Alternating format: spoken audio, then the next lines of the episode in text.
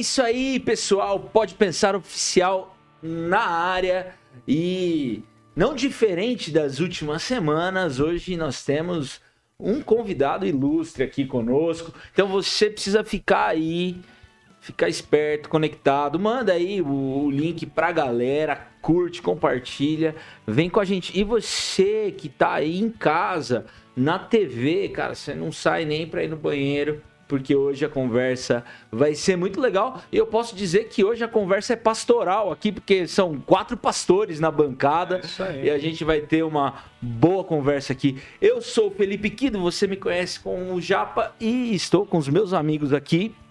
Boa tarde, pessoal. Diego Bittencourt. Sempre bom participar dessa bancada aqui. Como o Japa falou, visita ilustre. É, a gente está cada vez assim mais insuportável, né? Bastante insuportável. É. Não, eu não sei. Depois disso daqui é o quê? É, Tim Keller? Não sei. É, acabou, entendeu? Então fica ligado aí, convida a turma, a gente vai bater um papo bastante especial. Muito bom a gente estar aqui com vocês. Tempo especial demais. A gente sempre tem conversas relevantes aqui. Creio que hoje nós temos um papo bem interessante, bem profundo para a gente crescer aí e pensar mais sobre esse tema. É isso aí. Nosso convidado, ele é mestre em ciência da religião pela Universidade Metodista de São Paulo, pastor de uma igreja em São Paulo, pastor da IBAB, Igreja Batista de Água Branca. Ele é avô, pai, um professor e alguém que ultimamente tem se dedicado muito a conversas, conversas pastorais, e a gente vai falar um pouco sobre isso. Nós estamos aqui com Ed Renekiewicz. Ed, seja muito, muito bem-vindo. Muito, muito obrigado. Uma boa tarde para todo mundo. Boa tarde para você que está com a gente aqui nessa conversa. Obrigado por essa acolhida e pelo convite para estar com vocês. Muito é bom. isso aí. Eu fico muito feliz de, de ter o Ed aqui com a gente. Uh, eu já, estive. Já é Tiete. Né? Tiete, Tiete, é. Tiete. Vem com, é. vem com palavra rebuscada. é. Não, não, não, não, não. Nem com esse papo de admiração, nem tão VIP, nem tão VIP assim, porque eu já cheguei no oitavo grupo, oitavo, né? Mas tá lá, tá lá. É, oitavo grupo. Oitavo grupo. Sabe quem tava no primeiro? Sabe quem tava no primeiro? Mãe. Saldiba, é. Caleb, Daniel Guanais. Aí é elite, entendeu? Gui Franco. Gui Franco tá passeando na Califórnia. Aí, ó. Mas eu fico muito feliz. É, eu não, não, não, te, não tive aí é, muita relação direta, né? Mas é, sou amigo da Fernanda. Tem quase a mesma idade da Fernanda. A Fernanda tem 30 e... 4. 34, eu tenho 36, mas eu lembro da, do primeiro acampamento da Fernanda lá no JV, eu já servia lá, do Vitor, das bombas que o Vitor soltou lá no JV. Já entregando, vou entregando os fones aqui, né? Falar em JV, o Daniel Coelho, nosso amigo, já tá já dando tá um aí, abraço né? aí. É, a Fernanda esteve aqui no meu casamento, estive no casamento dela lá, então realmente é uma alegria mesmo. Você é de casa. Receber você, Ed. E vamos começar. É, a gente estava conversando ali no, no nosso grupo do Pode Pensar, e eu sei que essa pergunta que eu vou te fazer é uma pergunta que saiu muito na, na, no papo da mentoria dessa relação pastoral para além da comunidade. Que hoje tem sua igreja, e nós aqui somos pastores, tem uma galera que está acompanhando aqui que é, é comum de igreja, mas tem também o público que, que é o público do Paraná, que vai acompanhar na TV, que às vezes é o cara que fica no banco da igreja. E a pergunta que surgiu lá é de assim. Hoje você prega para quem, cara? Você prega para sua igreja, para as demandas da sua igreja, ou isso isso já extrapolou, você prega pro streaming mesmo e o que serve pro streaming serve para IBAB. Como que é isso na tua relação pastoral com a sua igreja? Eu não sei se eu prego para alguém. Eu não sei se eu penso dessa maneira. Eu prego para quem? Eu acho que a pergunta que me interpela é eu prego o quê? Uhum. E para escolher, eu discernir o quê, é claro que a minha referência é a minha comunidade local o púlpito onde eu estou todo domingo é o púlpito da IBAB. Então, a resposta mais óbvia é eu prego para a IBAB. Uhum. Claro que eu sei que eu não estou falando somente para a IBAB, mas eu não posso me preocupar para falar para além da IBAB, porque é, um, é, é muito diverso, é muito amplo, muito é, inimaginável. Então, eu prego para a IBAB. A resposta talvez certa seria isso. Mas também eu gosto de pensar que eu prego para mim. Uhum. Muito bom. Ô Ed, você, quando você fala que você prega para Ibabe, Mas é claro que você tem hoje uma percepção clara, e isso não é uma audácia de maneira alguma, mas aquilo que você comunica na IBAB vai para além da comunidade, é streaming, é, é tudo mais. Eu lembro uma vez, eu vi uma pregação sua onde você falou que é, pegou um táxi é, fora do país e o cara falou: Ah, eu sou da IBAB. Uhum. Não, como é que você é da IBAB? Uhum. Porque o cara estava ali à distância, se sentia cuidado, alimentado e pastoreado por você. Quais são as implicações, as dificuldades ah, de ser alguém hoje que fala para além da comunidade local, que fala para o Brasil? Né? Como é que você lida com isso? O que também me lembra, encaixando uma segunda pergunta, que certa vez eu vi você falando há muito tempo, um sonho de menino, de jovem pastor, você já sabe onde eu vou chegar. Que, poxa, eu acho que um dia, quando tiverem perguntas sobre a igreja brasileira, ah, quando pensar em uma igreja relevante em São Paulo, em um pastor, eu gostaria de ser lembrado ah, entre esses nomes. Isso aconteceu? E como é que você lida com essa grande exposição? Então, só pergunta difícil, hein? É só para aquecer. Vai piorar a brincadeira. Pensei que ia ser um papo mais leve. Então, ah, eu não sei responder essas perguntas, ah. porque é, os sonhos que eu tinha os sonhos que eu tinha de projeção, de, de me tornar conhecido, de é, popularidade, eram sonhos da juventude. Sim, claro. Uhum. E passados todos esses anos, eles não fazem o menor sentido para mim. Então a projeção que eu tenho hoje, eu a tenho é, depois de ter desistido de tê-la. Hum. Uhum. Ou depois de descobrir que não é isso o ministério pastoral, não é isso que deve estar no coração de um pastor. Eu me lembro quando eu comecei, eu tinha três alvos para a IBAB. Que ela fosse uma igreja na cidade de São Paulo que reunisse os formadores de opinião da cidade, os, os intelectuais, os, os artistas, os políticos, os atletas, etc que alguém chegasse na rodoviária e dissesse me leve na IBAB e não precisasse dar o endereço. Isso, essa eu lembro.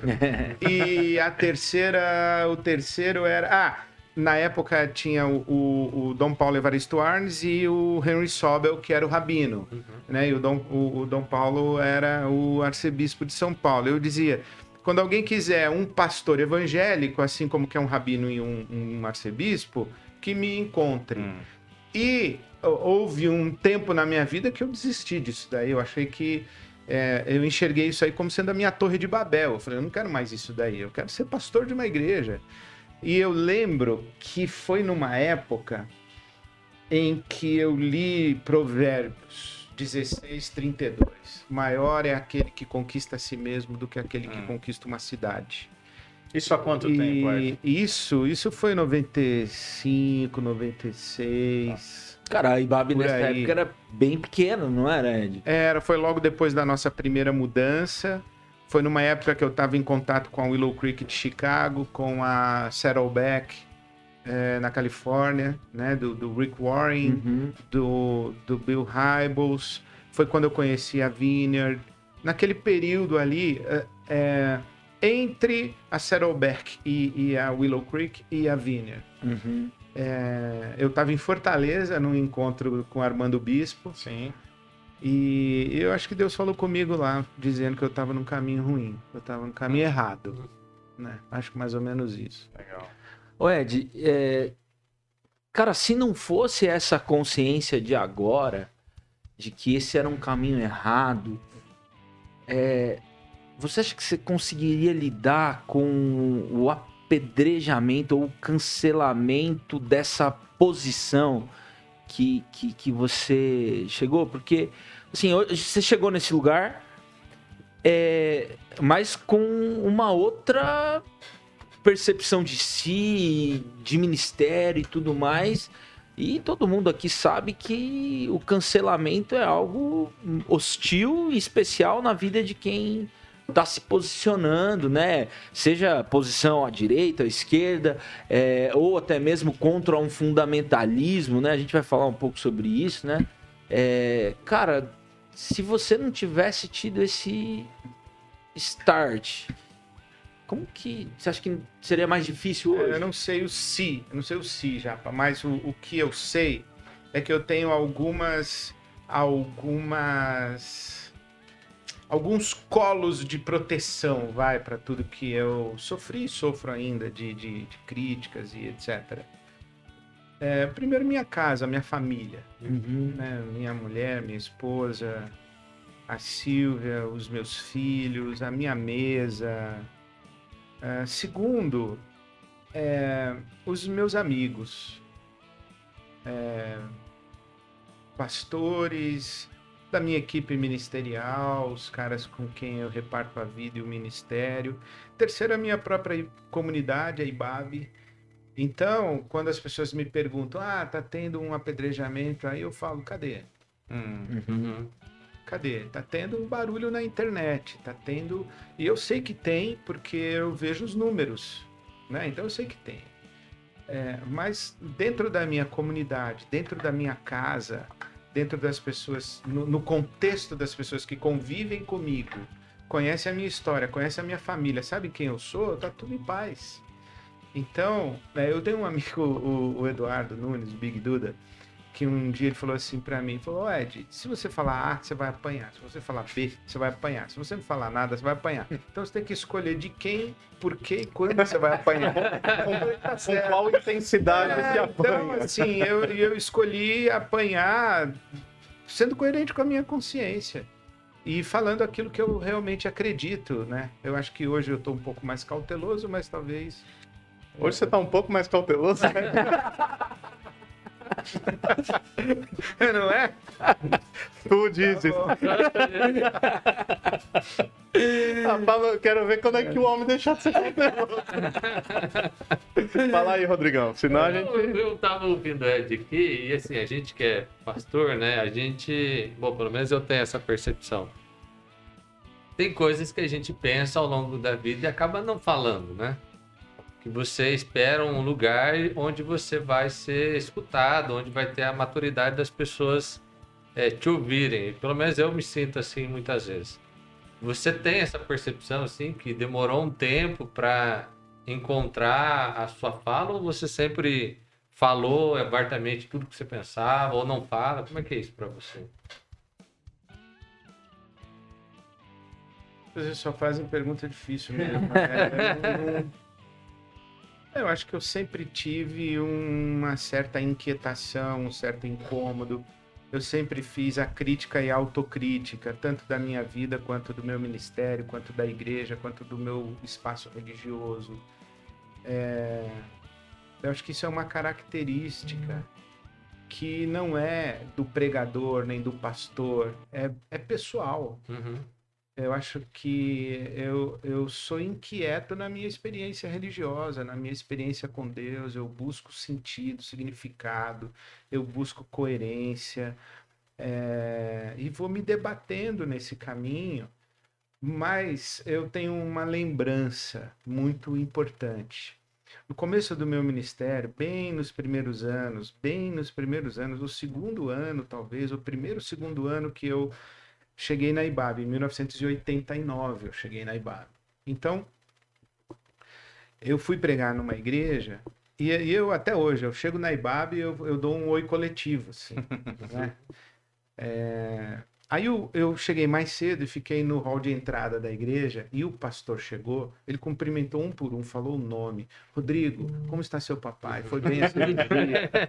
Você se sentiu. É, sabe? O Diego, seu primo já arrumou emprego, tal. Ô, Japa, sua avó já chegou de viagem. Aí eu falei, meu, o cara sabe do nome de todo mundo e a vida Da de vida. todo mundo. Eu falei, que que é isso, meu? Eu falei, eu não sou pastor. Hum. Eu não sou pastor e eu fui fazer terapia. E eu queria abandonar o ministério, de fato. E, e foi a minha terapeuta que me ajudou a entender que eu não era um pastor à semelhança daquele pastor Hum. que eu vi, mas que eu poderia ser usado por Deus do jeito que eu sou. E eu acho que faz tempo, não sei precisar quando, eu acho que eu escolhi um caminho da autenticidade. Eu falei, eu, eu vou ser autêntico. E, e, e existe essa ideia, né, de que as pessoas vão gostar de você e detestar você. Isso não tem a ver com você, Uhum. tem a ver com elas. Hum. Então, eu- se eu ficar tentando agradar aqui ou de não desagradar, isso, isso é o caminho da perdição. Então, acho que eu escolhi um caminho de autenticidade, dizendo: Senhor, eu sou assim, o Senhor me chamou desse jeito, me formou, me capacitou, me deu oportunidade de servir, eu vou servir do jeito que eu sou. Porque do jeito que eu sou, eu vou fazer coisas que outras pessoas não conseguem fazer. E, e, e, e sendo que eu sou, eu sei que eu não vou conseguir fazer um monte de coisa também que eu, que eu não sou. Uhum. Então eu vou, vou tentar ser autêntico. Eu acho que isso foi muito libertador. É, eu acho que muito da minha é, saúde emocional e espiritual ou do meu pouco adoecimento, se é que é pouco, não sei. eu acho que depende um pouco disso de eu ter feito uma escolha por um caminho de autenticidade. E aí isso fez com que você pensasse numa longevidade, tanto pessoal, né, no ministério pastoral, da praxis pastoral, como na longevidade da própria IBAB, quer dizer, já são, já são quase 40 anos, né? É, o ano que vem é o meu 35º ano como pastor da IBAB. Ok, e obviamente por categorias até não só espirituais, mas humanos, uma igreja muito bem sucedida, relevante. Tenho cuidado em usar esse tipo de expressão, mas você me entende.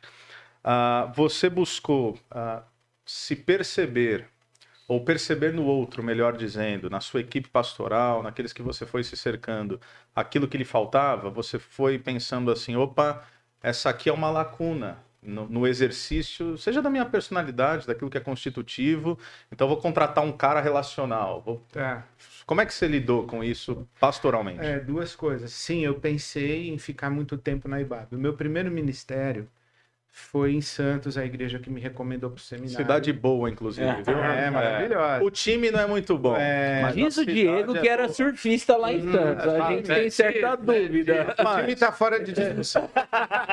o time está fora de... Os mortais ficam falando do Santos porque não tem que nós temos. Mas, mas voltando à parte é, que eu estava falando mesmo. Que você, ah, primeiro, lá em Santos, meu primeiro ministério em Santos, é, eu, eu tomei posse, né? eu fui ordenado ao Ministério Pastoral em julho. Em março do ano seguinte, eu pedi a conta. Olha aí. Bem longevo. Nove meses, oito uhum. meses. E eu fui falar com o meu orientador espiritual, meu mentor. Eu fui falar com Douglas Spurgeon. Eu falei, Douglas, eu vou pedir a conta. Aí ele falou assim: Você vai aprender uma maior lição do seu vida. Eu falei: Qual? Ele falou: Como desistir. Ai, vai.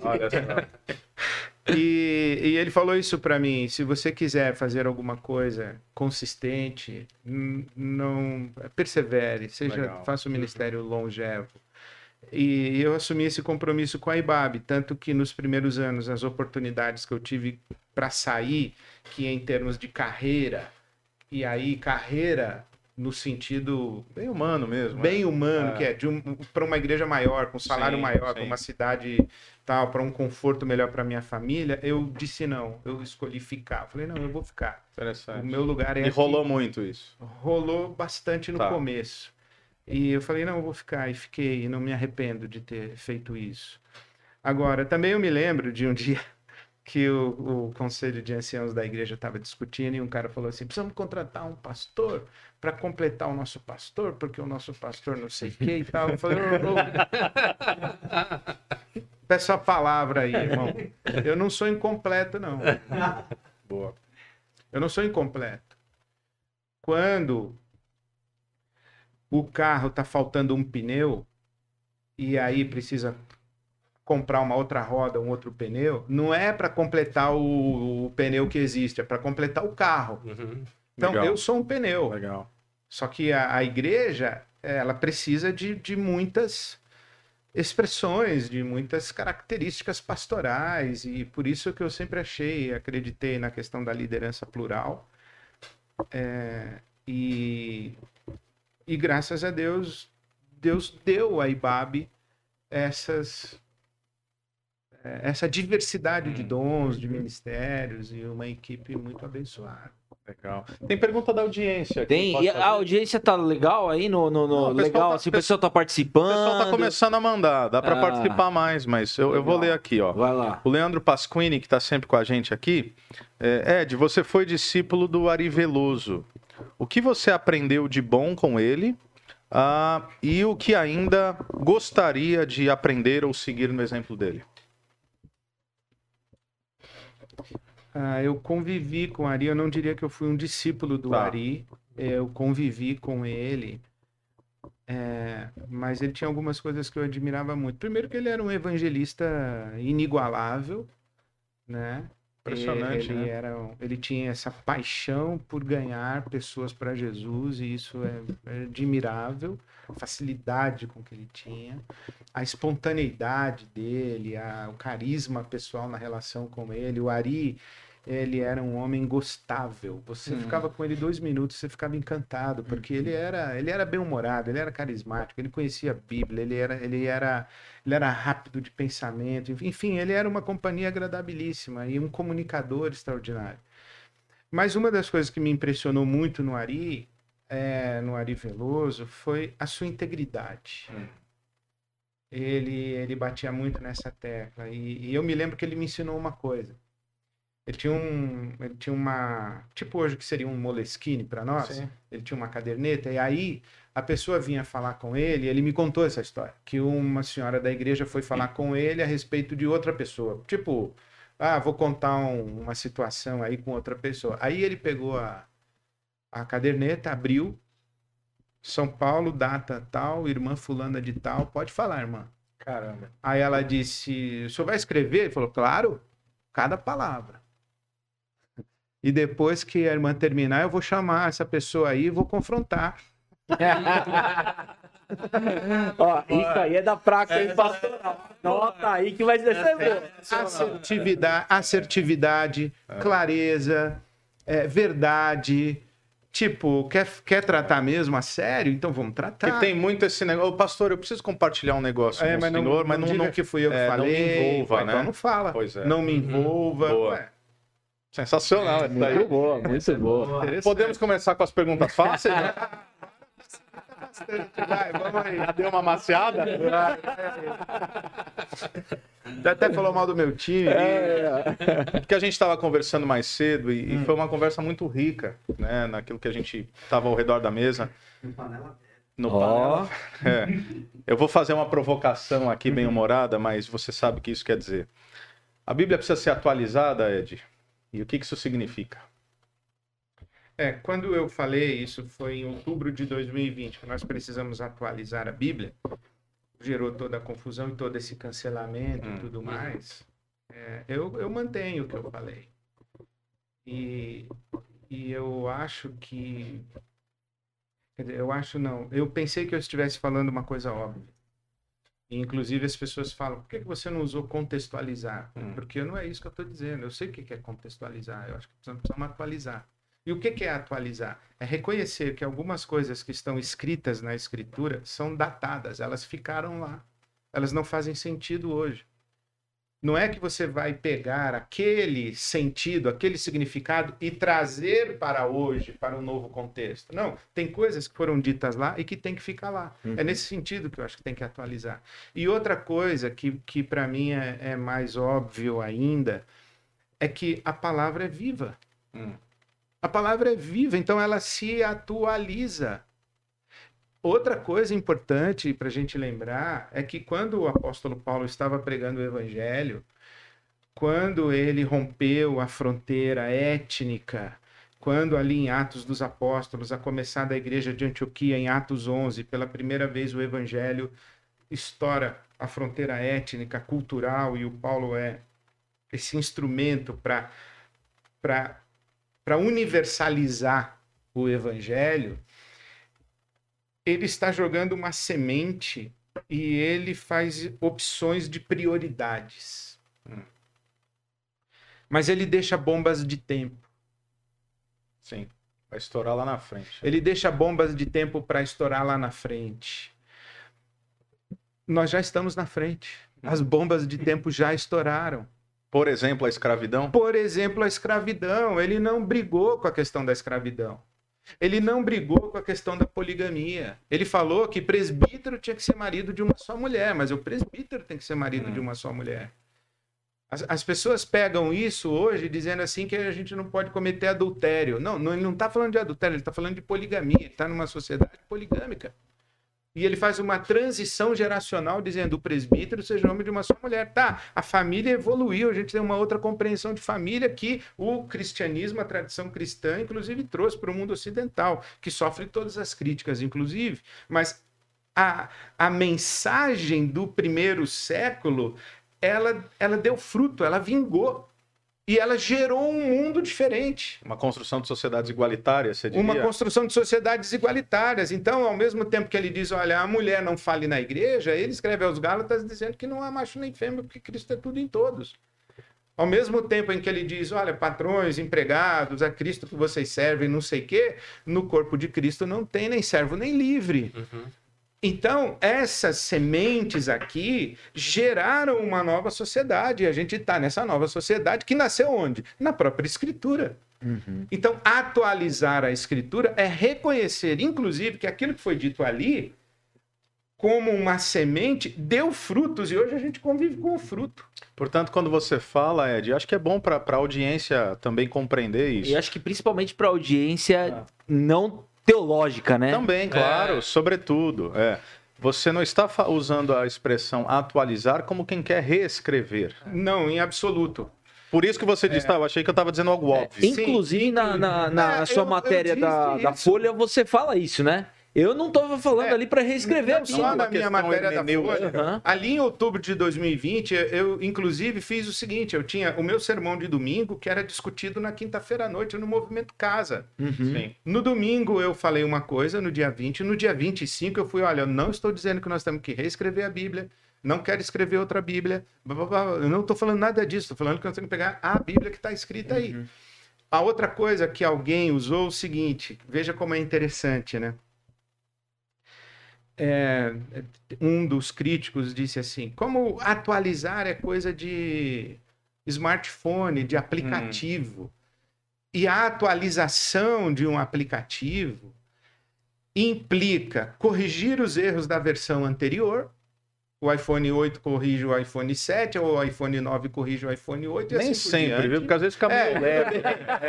É, mas é, beleza. Aqui é atualizado porque corrigiu a versão sim, anterior. Sim Melhorou. E, e disse o, o crítico da minha fala que atualizar significa adequar a tecnologia ou o aplicativo ao interesse e ao.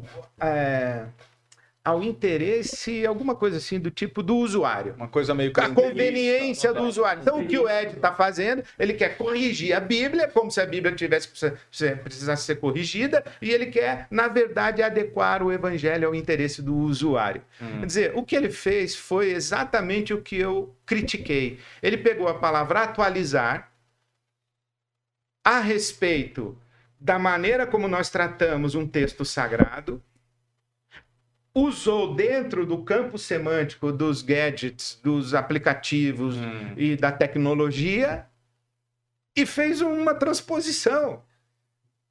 Ele tirou uma palavra do campo semântico que eu usei e colocou em outro campo semântico e fez essa salada. E Sim. colocou na minha boca coisas que eu não disse. Que a Bíblia tem defeito que precisa ser corrigido e que o Evangelho precisa ser adaptado ao usuário contemporâneo. Eu não disse isso, jamais diria uma tolice dessa. Então, se a gente não trata o texto bíblico dentro do seu mundo, não hum. trata o vocabulário bíblico dentro do seu campo semântico, se a gente não tem essa, essa acurácia e se a gente não tem essa responsabilidade, essa honestidade hermenêutica, dá no que dá. É. O, Ed. Mas no... não me chamaram para conversar, só me criticaram. Só, la... tá só lacrou, né? O Ed, no, eu, eu não participei do seu primeiro grupo de mentoria, mas tá- participei tá do primeiro. Hoje, ó. Do primeiro. É. Tá chateado, ele queria ter sido convidado. É, pegação. É. Eu participei. Eu e o Paulinho ali, ó. O Ed, inclusive, tem um e-mail que ele guardou naquela época é. pedindo. É. é, não, você foi engraçado, mas. mas fala, cara, o que, que aconteceu? O primeiro curso, quando a gente chega lá, só tem os pastores da IBAB, uns amigos próximos, uma galera lá da própria IBAB, os figurão Tava lá Baruque, Marcos Almeida, Daniel Lanais. É a galera aí que é meio da nata. Tipo, seu nível assim, sabe, Diego? Eu, eu, ia, de per- frango. não, eu ia perguntar isso. Essa sua expressão de danata, é, é essa nomenclatura que você É, Tá danata, bom, tá danata, danata. Beleza. Só que você não foi convidado, viu? Eu Fica- fui, só que eu fui, eu tenho um e-mail, depois eu jogo na tua cara. Mas beleza. Ah, não deu, viu? É, não deu, né? Olha só, Ed. Cara, aí tinha uns 10% de perdido que tava entre eu e o Paulinho e mais alguns lá, né? A margem. É, a margem. Cara, e aí surgiu o lance de pregar lá, né? E tal. E aí a gente se inscreveu lá a pregar. Eu fui o último a pregar, já tinha menos tempo que todos os outros e, e aquele cagaço, né? Porque você falou, ó, eu posso, eu posso parar no meio e tal, não sei o quê. Falei, ah, beleza, vamos, vamos, vamos arriscar aí, Ah, né? tá, tá meio longa a pergunta, O- viu? Mas Não, esse é só um contexto. Tá, tá- tá dando um testemunho. É, tá tirando pra fora, tá dando beleza. terapia, É, terapia. tá, beleza. Mas tem uma coisa lá no curso que me, me gravou demais, que foi o tal da vaca roxa. E eu queria te perguntar se, dando um spoiler, a maioria já sabe o que é a vaca roxa, né? Esse lance de aquilo que chama muito a atenção do seu irmão. Você acha que o atualizar a Bíblia foi uma vaca roxa demais, igual você fala no, no curso lá? Não, eu não acho. É. Não acho e eu insisto. Quando eu disse que a Bíblia precisa ser atualizada, no contexto que eu disse, tendo explicado como eu expliquei, um sermão de 50 minutos, e Uhum. essa minha fala, a Bíblia precisa ser atualizada, é no final de um sermão de 50 minutos, eu achei que eu estava falando óbvio, não de que eu estou falando uma vaca roxa. Entendi. A, a questão é que as pessoas não entendem, Deus que me perdoe, que o evangelho é uma vaca roxa. Não. Explica pra turma, Ed. É, o, o que eu chamo de vaca roxa é, o- é o- na verdade o conceito não é meu, é do Seth Godin. Ele diz o seguinte: você está indo numa estrada e aqui nas laterais tem pasto e tem gado. E você está vendo uma vaca marrom, uma malhada, uma preta e branca, etc. Se você e você está passando e aquilo tá, aquilo já é percebido pelo seu cérebro como conhecido, ele não dá atenção. Mas se tiver uma vaca roxa, você vai olhar e continuar olhando e aquilo vai chamar a sua atenção e você vai ter que decidir o que fazer com aquilo. Aquilo tira você da sua zona de conforto, aquilo tira você do seu hábito, aquilo tira você do seu vício de conhecimento, de entendimento. Você acha que sabe, você acha que conhece, até que aparece na sua frente alguma coisa que desestabiliza você e obriga você a decidir o que fazer com aquilo. Então, isso é o evangelho. Uhum. Você vem na sua vida, você acha que sabe, você acha que conhece Deus, você acha que conhece a Bíblia, foi criado na escola bíblica dominical, você conhece versículo, você estudou no seminário, você recita as institutas, de repente você dá de cara com Jesus. E aí você tem que ressignificar tudo. Porque o pessoal confunde evangelho com teologia. E confunde, inclusive, Jesus com o Evangelho. E confunde Evangelho com Bíblia. E confunde, confunde tudo. Quando você dá de cara com Jesus e ele te interpela, aí você precisa rever. Foi o que aconteceu com Paulo. O Paulo achou que sabia tudo, sabia. Ele foi criado aos pés de, de Gamaliel, ele foi criado dentro do, do farisaísmo, ele foi da tribo de Benjamim, ele, ele tinha tudo. O pedigree do Paulo que ele coloca em Filipenses capítulo 3 é perfeito. Ele diz: Ó, eu era o cara perfeito, só que eu dei de cara com o Cristo ressurreto. Eu tive que, que ir três anos no deserto da Arábia para rever minha vida. Eu tive que ressignificar tudo que eu achei que sabia. Então o evangelho nos obriga a fazer isso. A teologia não obriga. Uhum. A teologia, inclusive, a gente manipula. Quando a gente não gosta do que o John Wesley falou, a gente mete um Calvino em cima dele. Quando a gente não gosta do Calvino, a gente mete um Lutero. Quando a gente não gosta do Lutero, a gente mete um sei lá quem. É, e, e segue a missa. Agora, quando você coloca Jesus na sua frente, e ele dá de, e você dá de cara com ele, ele dá de cara com você, e você se converte a Jesus, não dá para você colocar ninguém. Não dá para truco em cima de Jesus. Aham. Lutero, você manda um truco. Agora, em Jesus, você vai fazer o quê? Uhum. Em Jesus você tem que se ressignificar. Então, não estão brincando de seguir a Jesus como esse pessoal está brincando de fazer teologia. Ô, Ed, a- a- a- na esteira disso, a turma tá muito brava, né, cara? A turma tá brava.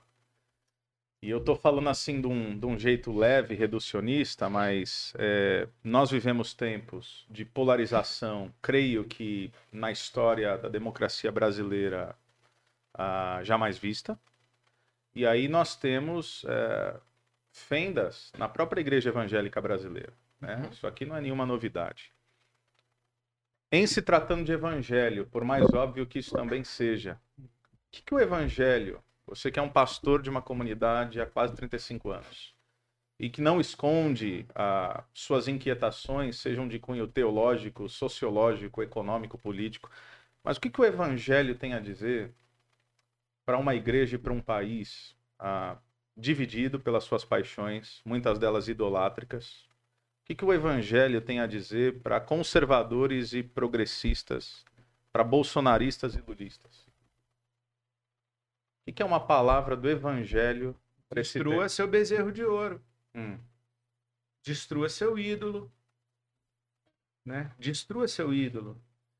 Porque é, isso é uma tecla que eu tenho batido muito, que essa adesão a, a um projeto político e a um projeto de poder político, essa adesão a um governo, seja Lula, seja Bolsonaro, ou seja quem quer que for, essa adesão é uma traição da vocação profética e do Estado democrático de direito.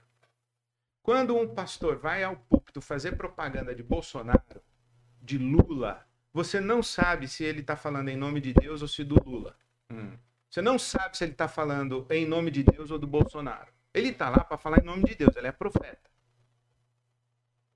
Então, ele não pode comer no palácio. Profeta não come no palácio, come em casa de viúva. Hum. Profeta é alimentado por corvo, não por rei. Sacerdote é alimentado por rei. Sacerdote é alimentado por rei. Porque perde a, a- perde a capacidade Porque está a serviço do rei. E fala o que o rei quer ouvir. Profeta, não. Isso, para mim, é muito óbvio é, que nenhum profeta, com- aliás, como diz meu filho, né, profetas sempre foram mal vistos e malquistos. Sacerdotes não, têm tapetes vermelhos. Então, essa- esse comprometimento com um projeto de poder político trai a tradição profética. Por quê? Porque você não sabe se o profeta está falando em nome de Deus ou se está falando em nome do rei. Agora, trai o espírito democrático de direito. Por quê? Porque a sociedade é plural. Eu tenho insistido que o coletivo de cristão não é nação. O coletivo de cristão é igreja. A nação é, ela é uma uma expressão de um povo. E, e, e esse povo brasileiro, ele não é só cristão.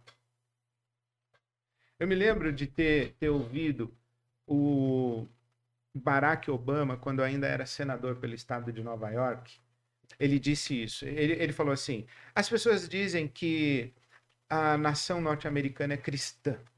Hum. Aí ele diz assim: não sei se é. Ela é cristã, mas ela é também budista, ela é também muçulmana, ela é também agnóstica, ela é também ateia, porque tem americano de tudo que é bem passado, mal passado e ao ponto. Agora, vamos imaginar que fosse realmente cristã. Vamos imaginar que o Brasil fosse uma nação cristã. Cristã versão Malafaia ou versão Caio Fábio? Uhum. Cristã versão IPB ou Assembleia de Deus? Cristã o quê? Cristã versão Leonardo Boff, Frei Beto, Dom Pedro Casaldálica, Helder Câmara ou cristã versão Marcelo Rossi, Fábio de Mello e Canção Nova Carismática? Cristão o quê? Então, a nação, ela tem, é- ela é cristianizada. Mas ela não é cristã, porque o compromisso cristão é uma questão de opção de fé. Então, quando, um- uma, quando a igreja. ali- Aliás, eu acho que tem uma outra perversão aí, que é a igreja achar que o presidente da República, os ministros do STF, os ministros que compõem o Ministério do Executivo são braço da missão, parceiros da missão. Não são, eles são funcionários de Roma. E os caras não entendem isso.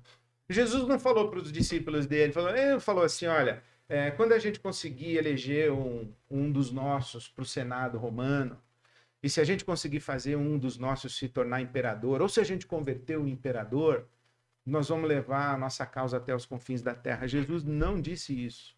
Inclusive, vocês sabem o que aconteceu quando um imperador romano disse que se converteu. Se converteu. Uhum. Vocês sabem o que aconteceu. Não estamos cometendo o mesmo erro histórico. Então, se eu acho, o que eu penso que o evangelho tem a dizer é destrua seu ídolo. Hum. Volte Seja ele qual for. seja ele qual for. E faça a sua opção como cidadão a partir da sua consciência cristã. Mas não venha dizer que Deus escolheu esse ou Deus Uhum. levantou aquele. Não O faça que é diferente. ô, Ed, Pode mas falar. assim, é, tem, uma, tem uma coisa assim que sempre me incomodou, que é esse, é, assim, eu, eu não, eu não acredito que o púlpito é o lugar de fala de política, né? Mas, mas esse- Partidária, de, né, par- é, de política partidária. Mas, é- mas, mas eu entendo que há um interesse em que a igreja não se, como é, organização da sociedade civil, se mobilize para lutar por causas é, da cidade, por exemplo. É, um exemplo, assim, por exemplo, aqui na nossa cidade, né? Se a nossa, se a igreja se envolvesse nos órgãos fiscalizadores, se envolvesse nos movimentos da cidade, com um intuito de promover a justiça através das organizações sociais é, que, que são organizadas, a gente ca- causaria um impacto.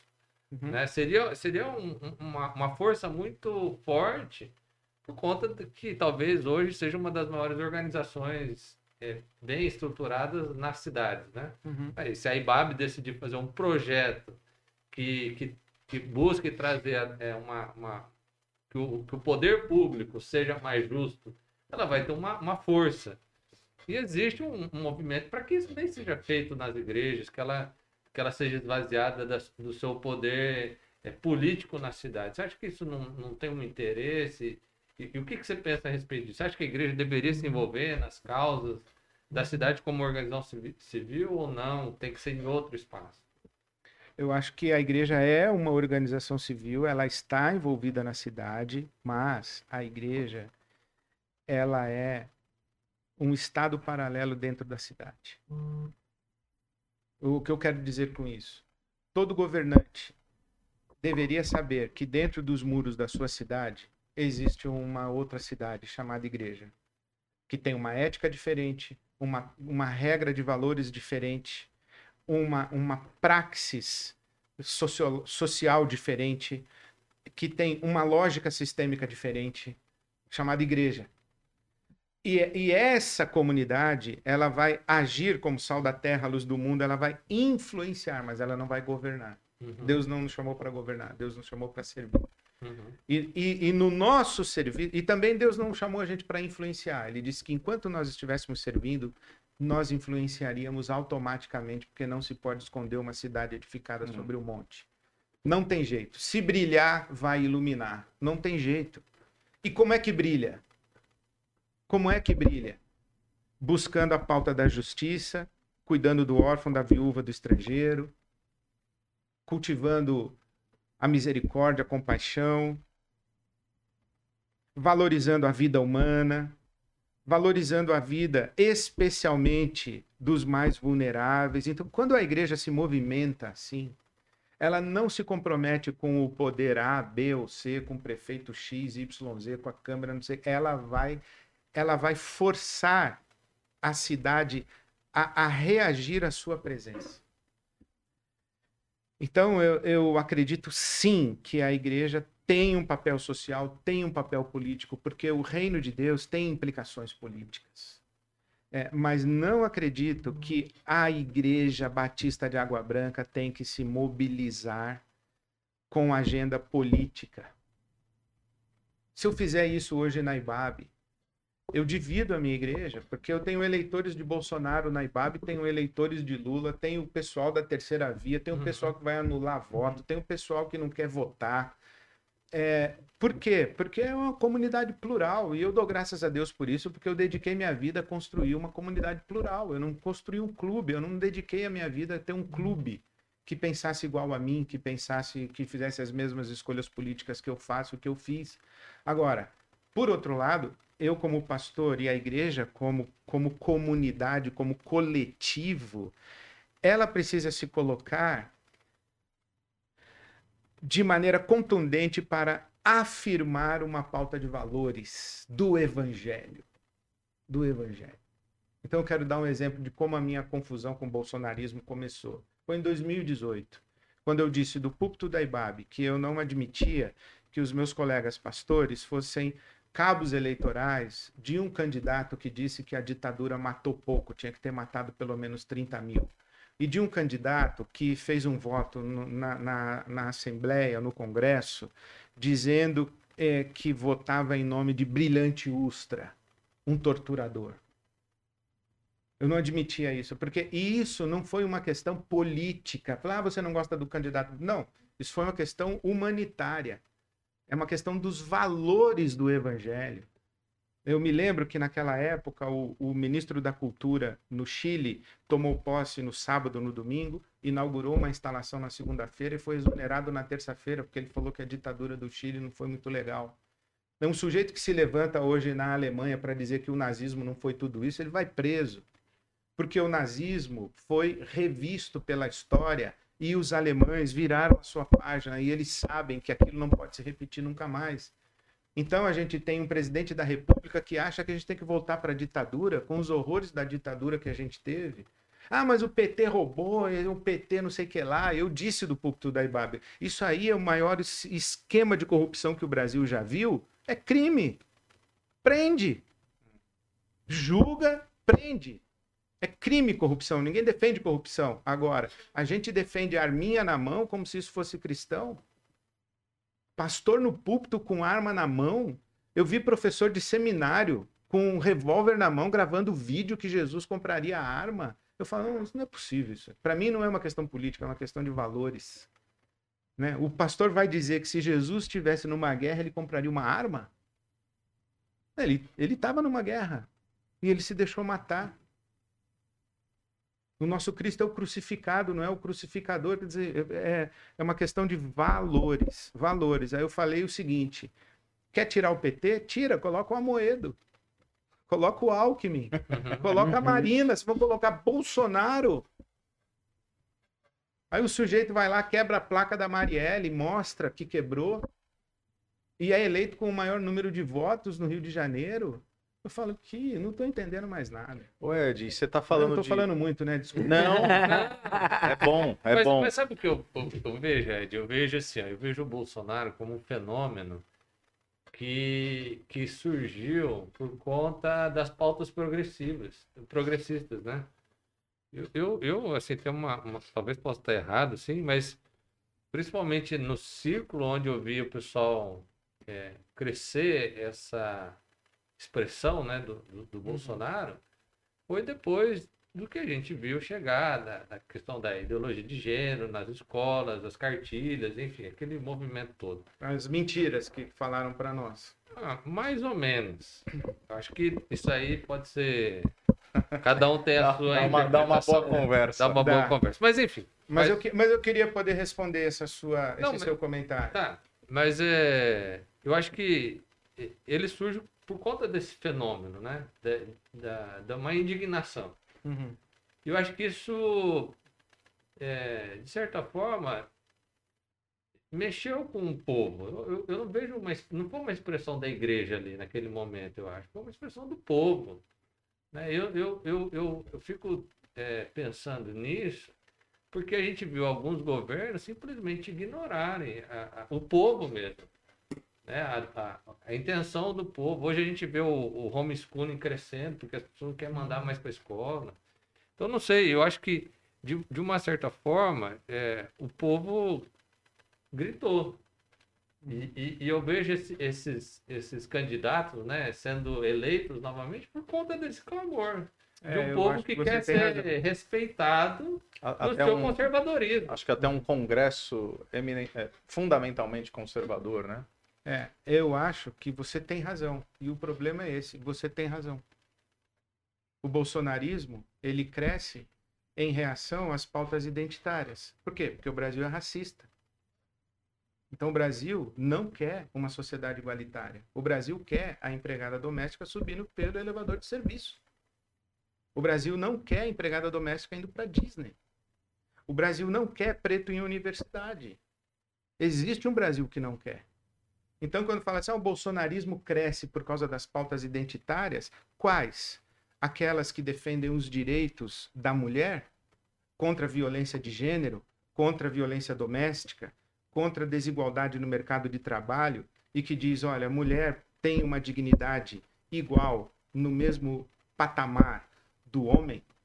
Nós queremos continuar com uma sociedade machista.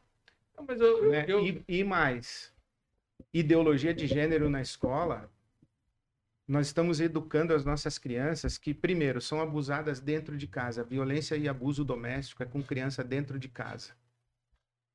Criança dentro de casa. Temos que educar as nossas crianças. Segundo,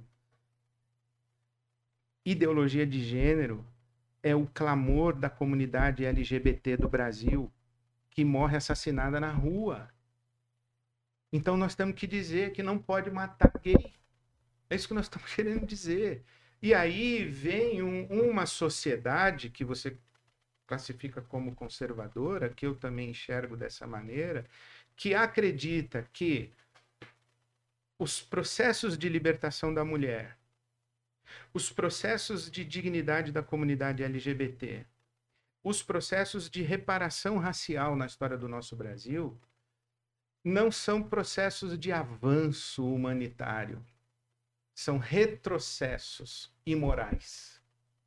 E é isso que eu eh, discordo. Uhum. Então, eu acho Eu- que eu- o que eu- o bolsonarismo chama de colocar a, a, a sociedade no lugar, eu chamo de manter no atraso medieval.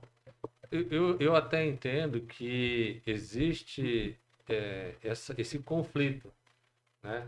É, mas eu acho que não é, eu acho que não é todo mundo. Eu, eu- vejo assim, as pessoas elas estão dispostas a amadurecer.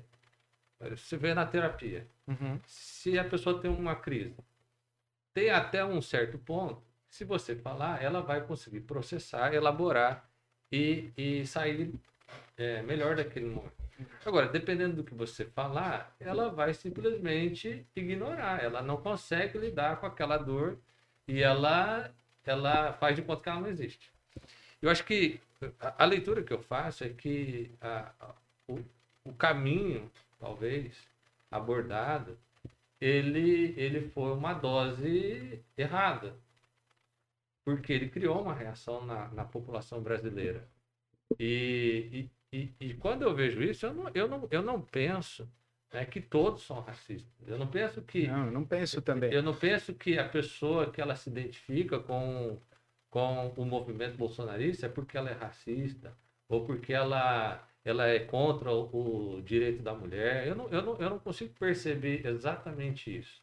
Eu também não, eu consigo ver que, por exemplo, é, pessoas que, que são pobres e que são roubadas e aí aquela pessoa vai presa, volta, rouba ela novamente, se revolta com a injustiça de um, de um sistema que não funciona. Porque o, o cara é vizinho do outro, o vizinho dele te prejudica, prejudica, prejudica. E a gente viu a, a população agir com as próprias mãos contra esse povo. Eu não vejo ali uma. uma um, um- eu vejo que, que, que, de certa forma, o povo ele, ele foi esquecido ele foi esquecido de dialogar, de se conversar, de, de tentar entender o que, que esse povo quer. Eu, eu, não, eu simplesmente acho que, que nós estamos vivendo esse mundo de polarização porque nós deixamos de conversar com o povo e, e entender com ele o que a gente vai fazer do Brasil. Eu não, eu não sinceramente, eu não acho que. é, eu, eu entendo o movimento das minorias, acho que elas devem ser respeitadas, Ninguém deve jamais bater uma pessoa por conta do, do que é que for, né? Mas ao mesmo tempo, é, eu não devo me submeter por um falso discurso neutro. Eu acho que a gente às vezes in- inclui na categoria de um discurso uma neutralidade que ela não é neutra, né? São posições contrárias. E aí nós vamos para um, um debate é, coerente. Por exemplo, ah, eu não gosto é, orar no espaço público é, não deveria porque vai desagradar alguém. Mas eu, sendo cristão, estou sendo desagradado por não poder orar ali. Então são duas narrativas que a gente precisa encontrar uma solução, não simplesmente falar assim, Não, orar no espaço público não é porque o espaço é público é de todo mundo, então você não faz o que você quer. Eu não vejo uma, uma neutralidade nisso. Deixa eu mandar um beijo pra galera de casa que estourou o nosso tempo em casa, papo bom anda. Então, um beijo para você de casa aí, que ficou nessa conversa com a gente. Até uma próxima. E você que tá no YouTube, a gente ainda tem 15 minutos aqui de conversa. Boa. Desculpa o corte aí, galera. Desculpa. Beleza. Não, foi mal, foi mal. Posso complementar? Vou, vou leve também. Pode ser? Vai lá. Ed, a gente tá falando de valores. E, e depende muito. uh, eu posso usar essa expressão valores e eu posso ter diferentes gradações, né? De que valores nós estamos falando? Estamos falando de valores morais, econômicos, sociológicos, enfim. É claro que a gente tem que, numa sociedade, ah, dentro de um processo democrático, pensar em valores que são um mínimo denom- denominador comum para o convívio social. A, a fé cristã, ela possui uma, dentro desse contexto de valores, ela possui uma ética sexual? Eu sei que muito se fala sobre os valores, e eu acho que eu quero pegar um pouco disso aqui. Os valores da família têm sido muito falado, e não quero cair nessa vala comum, nesse reducionismo, mas para você, a ética sexual cristã ela existe? Ou seja, o que, que a Bíblia e a fé cristã pressupõem dentro de um ordenamento da vida sexual e por ser uma pauta sensível, como que isso vaza para além do diálogo eclesiástico e contornos políticos de hoje em dia, que são pautas importantes? É, eu acho que a gente precisa definir os termos. Sim. Como é que eu defino?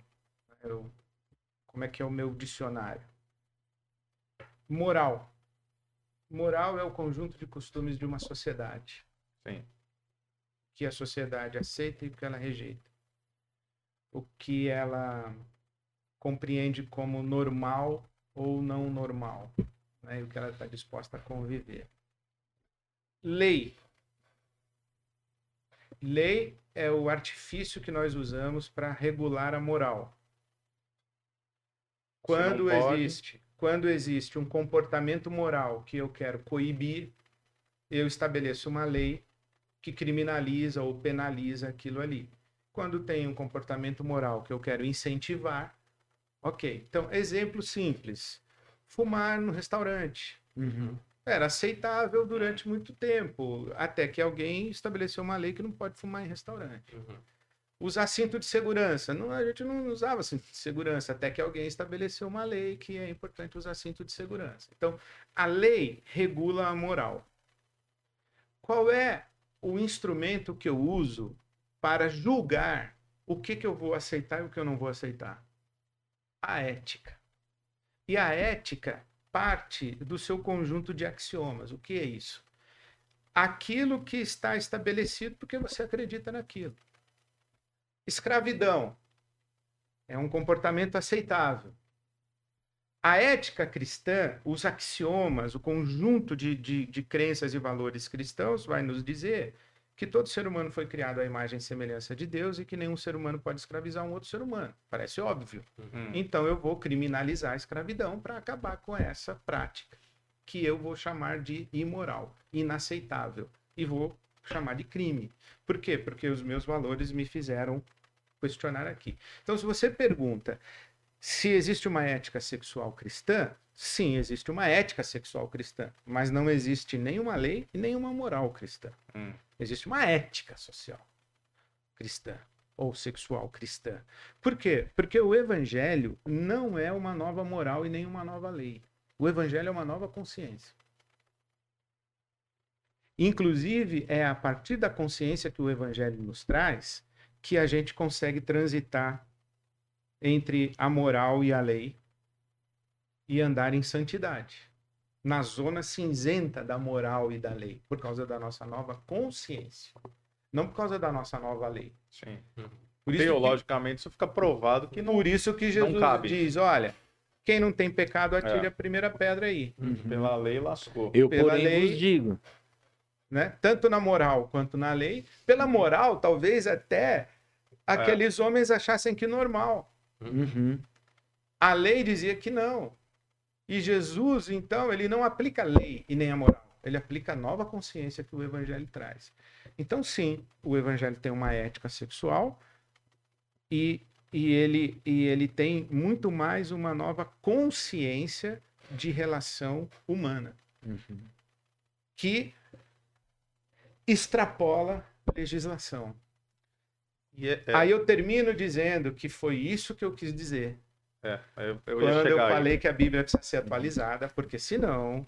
A sua dificuldade não são com os pressupostos, e aí eu vou ser bem ah, tratando do indivíduo mesmo, né? porque isso declara a todos nós, mas não são os pressupostos da sua fé enquanto indivíduo. A sua dificuldade é quando essa ética cristã ultrapassa as barreiras da comunidade, Quando quando, a moral E- cristã a moral, Moral. cristã. e a lei cristã. Porque a moral cristã Como e a realidade lei é o positiva. A- o evangelho transformado em moral e lei Aham. aplicado para você que não é cristão. Que é o Eu fundamentalismo religioso. daí. Isso não cabe. Inclusive, o Martin Lloyd Jones diz que isso é uma ofensa ao Espírito Santo. Achar que uma pessoa que não é convertida consegue Sim. viver a ética do Evangelho. E, e como é que a gente navega, Ed? É, a gente.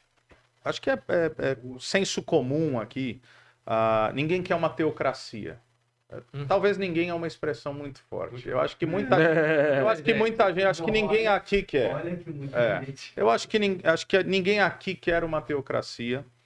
Ah, a política tem ganhado contornos não só idolátricos, como a gente falou, mas escatológicos. Né? Aliás, a- o, o Tim Keller, no Deuses Falsos, ele vai dizer que a conceituação e a percepção de um ídolo é quando eu tiro isso de você, você perde o chão. Então há quem diga que dependendo do que acontecer, a partir de suas próprias paixões, acabou o mundo, acabou o Brasil, acabou tudo. Essa é a conceituação não só do Keller, lá de Agostinho, é ídolo. Beleza. Então não é isso que queremos. Mas tem problema se chegar lá? Não na lógica totalitária do poder. Explico o que eu quero dizer. Martin Luther King, William Wilberforce, Abraham Kuyper. Os caras que vão falar, inclusive o Kuyper muito mais ah, explícito nessa expressão, que inclusive se licencia ao sacerdócio, vai se tornar primeiro-ministro da Holanda, aquela coisa toda que você sabe. Ah, você teria dificuldade é, eu vou fazer uma pergunta quase que reducionista, mas um, que não é o caso. Mas um presidente evangélico com uma consciência de serviço. Porque senão, às vezes, pode parecer para alguns que não, nós, nós não queremos, porque nós não acreditamos nisso, nós acreditamos no serviço e a gente serve. Mas essa lógica da influência do sal que salga para fora e da luz que vai gerando essa comunidade luminosa impossível de ser ignorada, não é também o caso de nós aprofundarmos a capacitação dos membros das nossas comunidades para serem bons cristãos políticos? Como é que você vê isso? Porque a gente cresceu, bom, complementando, a gente eu- cresceu quando não se discutia, Ed. Eu sei. Eu Não se discute política. Aí Você, parece que. você citou um estadista como Kuyper, você Isso. citou um prêmio Nobel da Paz, que é um, um- Martin Luther King, você citou um avivalista, Isso, que é Wilberforce, Wilberforce. acabando com a escravidão e tudo mais. É, e eu acho que essas citações, elas são uma covardia com o que está acontecendo no Brasil, porque nós não temos ninguém no Não, cenário. concordo. Não, não, e eu não, não não estou equiparando Não- nada, é, não. Não dá para fazer Não, termo de maneira alguma. Não é né? isso. Agora, se você perguntar, você tem problema com um presidente evangélico com uma consciência de serviço? Se é uma consciência de serviço, ok. Legal. Se é uma lei e uma moral cristã de serviço, tem total problema. Volto ao Barack Obama. Ele disse o seguinte: você pode ser contra o aborto e deve ser contra o aborto, mas você não pode, no debate público, usar o versículo como argumento. Entendo. É. Você tem que ir para o debate público. Não é o ambiente Uhum. para aquilo. Por quê? Porque no debate público existem pessoas que não dão a mínima para o seu Sim, versículo. é. Eles não acreditam na Uhum. Bíblia como palavra de Deus. Tá, então como é que você vai argumentar? Como é que você vai construir legislação num- numa sociedade plural? E ele deu um exemplo fabuloso. Eu estou citando Barack Obama. Ele disse o seguinte: se você passasse hoje, Rodrigo, aqui numa rua em Maringá, e visse na laje de uma casa um, um homem com uma criança no colo e uma faca, você ia ligar para o conselho tutelar, ia ligar para a polícia e provavelmente o conselho tutelar iria tirar a guarda dessa criança, desse homem, desse pai irresponsável. Só que esse homem é Abraão e a criança no colo dele é Isaac. Uhum. Aí sacaneou, hein? E ele vai dizer: Eu ouvi uma voz Hum. Uhum. que diz que eu tenho que sacrificar meu filho. o Obama diz o seguinte: a sociedade ela deve ser construída a partir de uma voz que todo mundo ouviu e não uma voz que apenas um homem ouviu.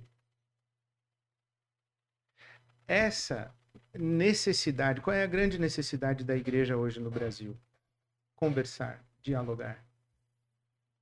Não ir para a universidade e dizer que lá só tem maconheiro e vagabundo. Ah, não, sem dúvida. É ir para a universidade para conversar.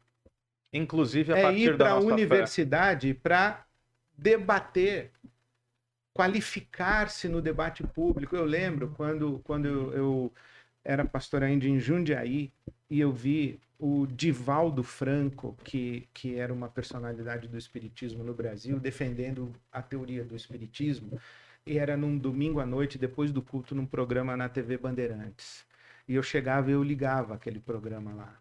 E eu ouvi o Divaldo Franco falando, eu falei, meu, se eu tivesse num debate com esse cara, eu ia tomar uma lavada. Hum. Eu preciso me preparar para conversar com esse cara. Preciso me preparar. E eu acho que, que a igreja precisa se preparar. A nova geração de pastores precisa se preparar. Eu, eu estudei num seminário que todos os mestres e doutores eram americanos. Não tinha nenhum brasileiro mestre e doutor. Não, nós temos que ter mestres e doutores nos nossos É seminários, é. pastores. A nova geração tem que se preparar.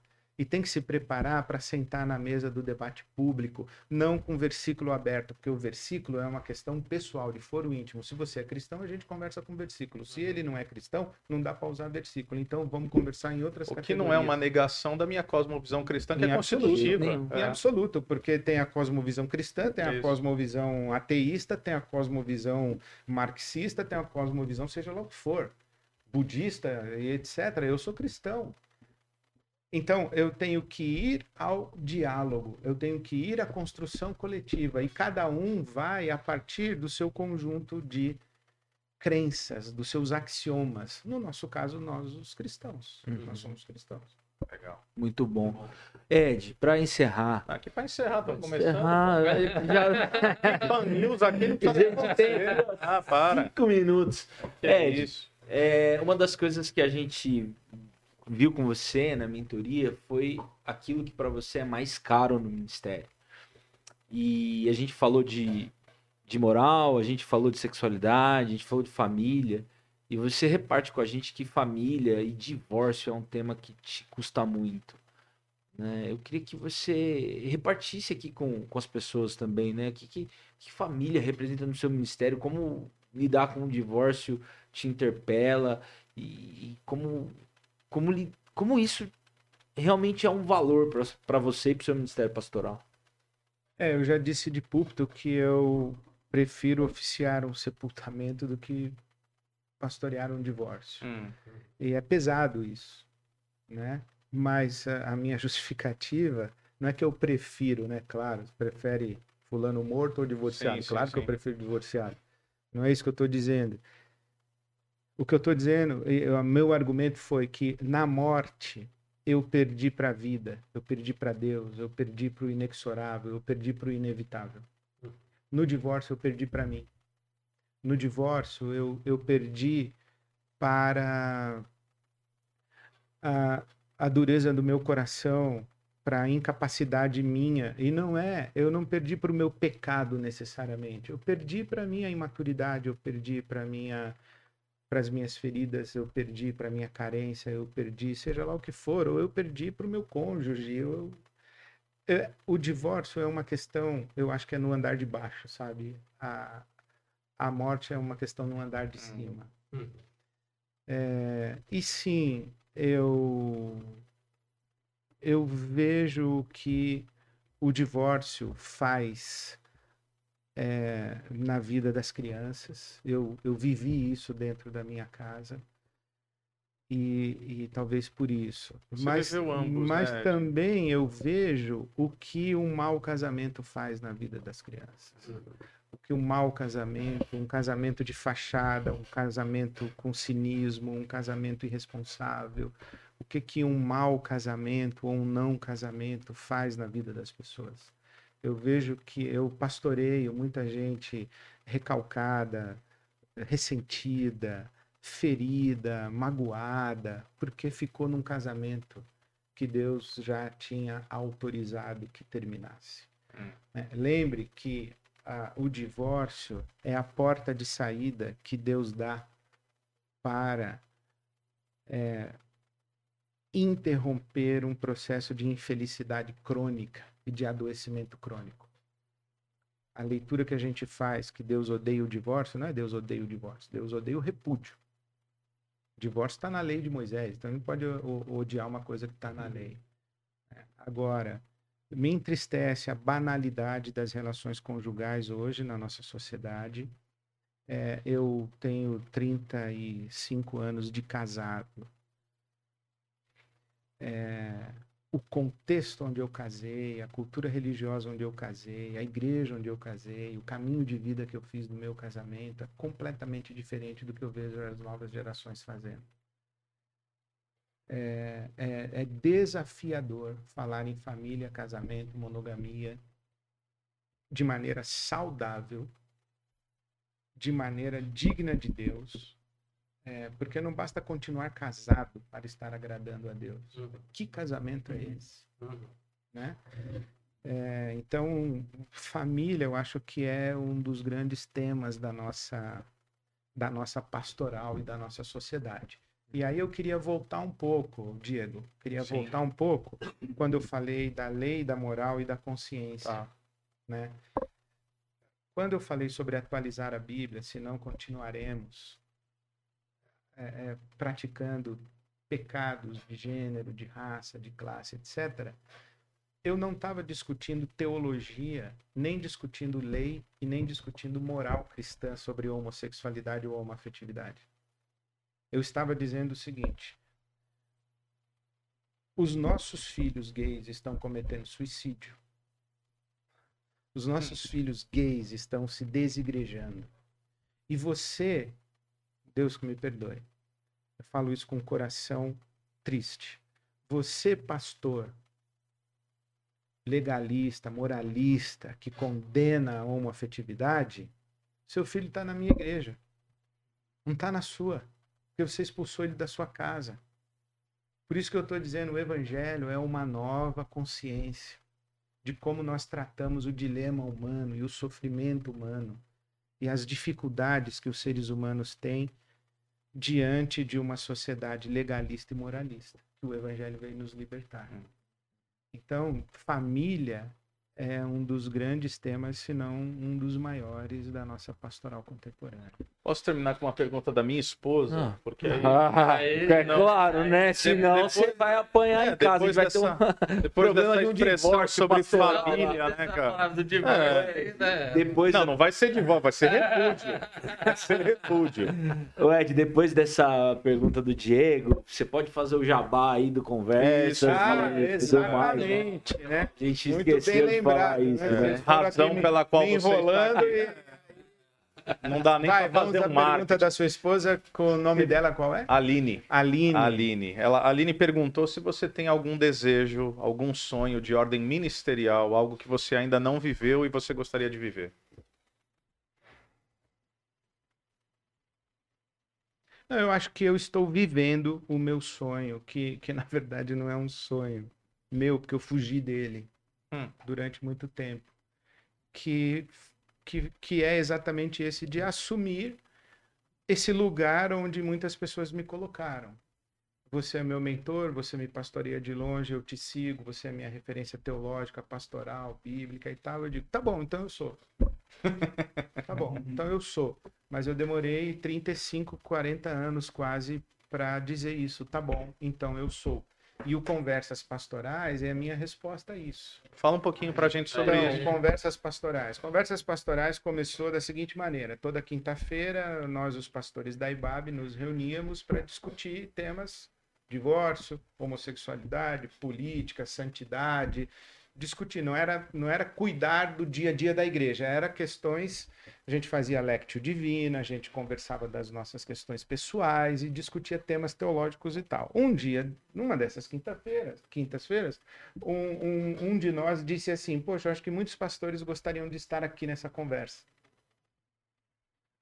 É, especialmente os pastores que não têm uma equipe, que nem nós temos aqui. Hum, não tem com quem dialogar. O cara tá sozinho na cidade dele, o cara tá sozinho na igreja dele, ele gostaria de ter uma conversa assim. Aí nós falamos, tá, então vamos abrir essa conversa. E uma reunião por mês a gente abriu, uma quinta-feira por mês, de manhã, e chamamos de conversas pastorais. Isso foi em 2014, provavelmente, 2015. Isso foi acontecendo, foi ganhando densidade, é, a partir aí na, na pandemia eu criei o primeiro grupo de mentoria com o pessoal que estava ali no, no, mês a mês. Aí criei o arte da pregação e comecei a fazer isso e, e os pastores e pastoras e seminaristas começaram a se aproximar. Eu falei pô tem tá acontecendo alguma coisa aqui né e, e aí veio esse desejo de realizar um congresso, que nós vamos fazer agora, dia 1 e 2 de novembro. Lá, lá na IBAB. É, lá mesmo. em São Paulo, na IBAB. E vai ser um congresso que eu disse: olha, o Conversas Pastorais é um, um novo coletivo de pastores. não é, é, é novo porque é mais um, mas é novo porque é diferente. Eu fui em congresso de pastor e líder a vida toda. E o congresso que a gente está fazendo, nunca vi. Então, a gente vai receber o Francisco Bosco para falar sobre diálogo possível, Marina Silva para falar sobre a política da reconciliação. Vamos apresentar uma peça de teatro que é Alma Imoral, é, com a Clarice Nisqueira. É uma peça de teatro que está tá em cartaz há 16 anos, ininterrupto. Caraca. Ganhou todos os prêmios no Brasil e fora dele. Então, a, a Clarice Nisqueira, a Alma Imoral, que é um texto do Rabino Newton Bonder, que no dia seguinte estará com a gente para conversar sobre a alma imoral. O tema que eu dei para o Bonder foi a palavra de Deus em palavras humanas, que é justamente discutir hum, como, tá. como que a tradição rabínica trata o texto sagrado. Né? Vai estar tá com a gente o pastor Edson hum. Nunes nesse painel. À tarde vamos fazer uma oficina de conversas, conversar sobre como conversar. E à noite uma celebração, um cultão com Baruque e convidados. Né? Então, se, de fato, se você... é um congresso de pastores bem diferente. É, é, é bem diferente. É. é bem diferente. bem, bem diferente. Ah, eu abro na terça de manhã falando sobre uma pastoral por uma pastoral dialógica. Ah. Né? Amanhã você pode estar conosco, posso fazer essa Por favor. Fazer. É Amanhã você pode estar conosco, fazer todas as suas perguntas sobre o Conversas Pastorais. Eu vou ter o maior prazer de responder. Onde vai ser o encontro de amanhã? Vai ser lá na, na capela, na capela da, Unicesumar e começa às 9 horas e você pode fazer a é. sua inscrição no site é, edrenekiewicz.com barra Maringá. Ah, não, mas tu, você... Ô, Ed, tu não sabe nem teu site, Ed. Cadê a assessoria de marketing? É. Então, assessoria de marketing. Sou idiota. É. Então, então assim, para a turma aí, edrenekiewicz.com barra Maringá para o um encontro de amanhã de manhã, um café da manhã com pastores, líderes, seminaristas. Você que gosta de igreja, faz a igreja acontecer, está preocupado com o evangelho no Brasil, o futuro do evangelho, o futuro da igreja evangélica. Então, esse encontro é para você, o congresso é para você. Hoje à noite também, na, na capela, na capela né, às 19h30. Às 19h30. Isso. Né?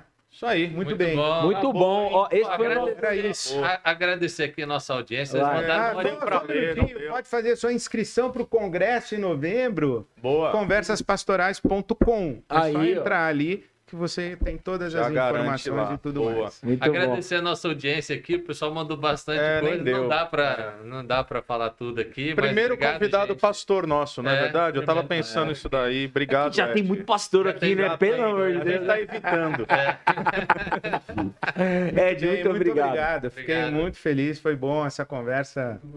Conversa séria, né? Ah, conversa, conversa séria, séria, graças a Deus, e, e num ambiente de, de afeto, de respeito, de amor. Valeu e demais. acho que fica Muito esse obrigado. encorajamento, né, Ed? A gente precisa conversar mais, né, cara? Sim. Sentar ao redor da mesa e que bom. Obrigado, obrigado por ter aceito o nosso convite. Valeu, já valeu, fica aí, valeu. né? Recorde desse podcast, podcast mais longo que a gente fez até hoje. Olha aí, ó. Valeu demais. Semana que vem, vem com a gente, tamo junto. Abraço. Valeu.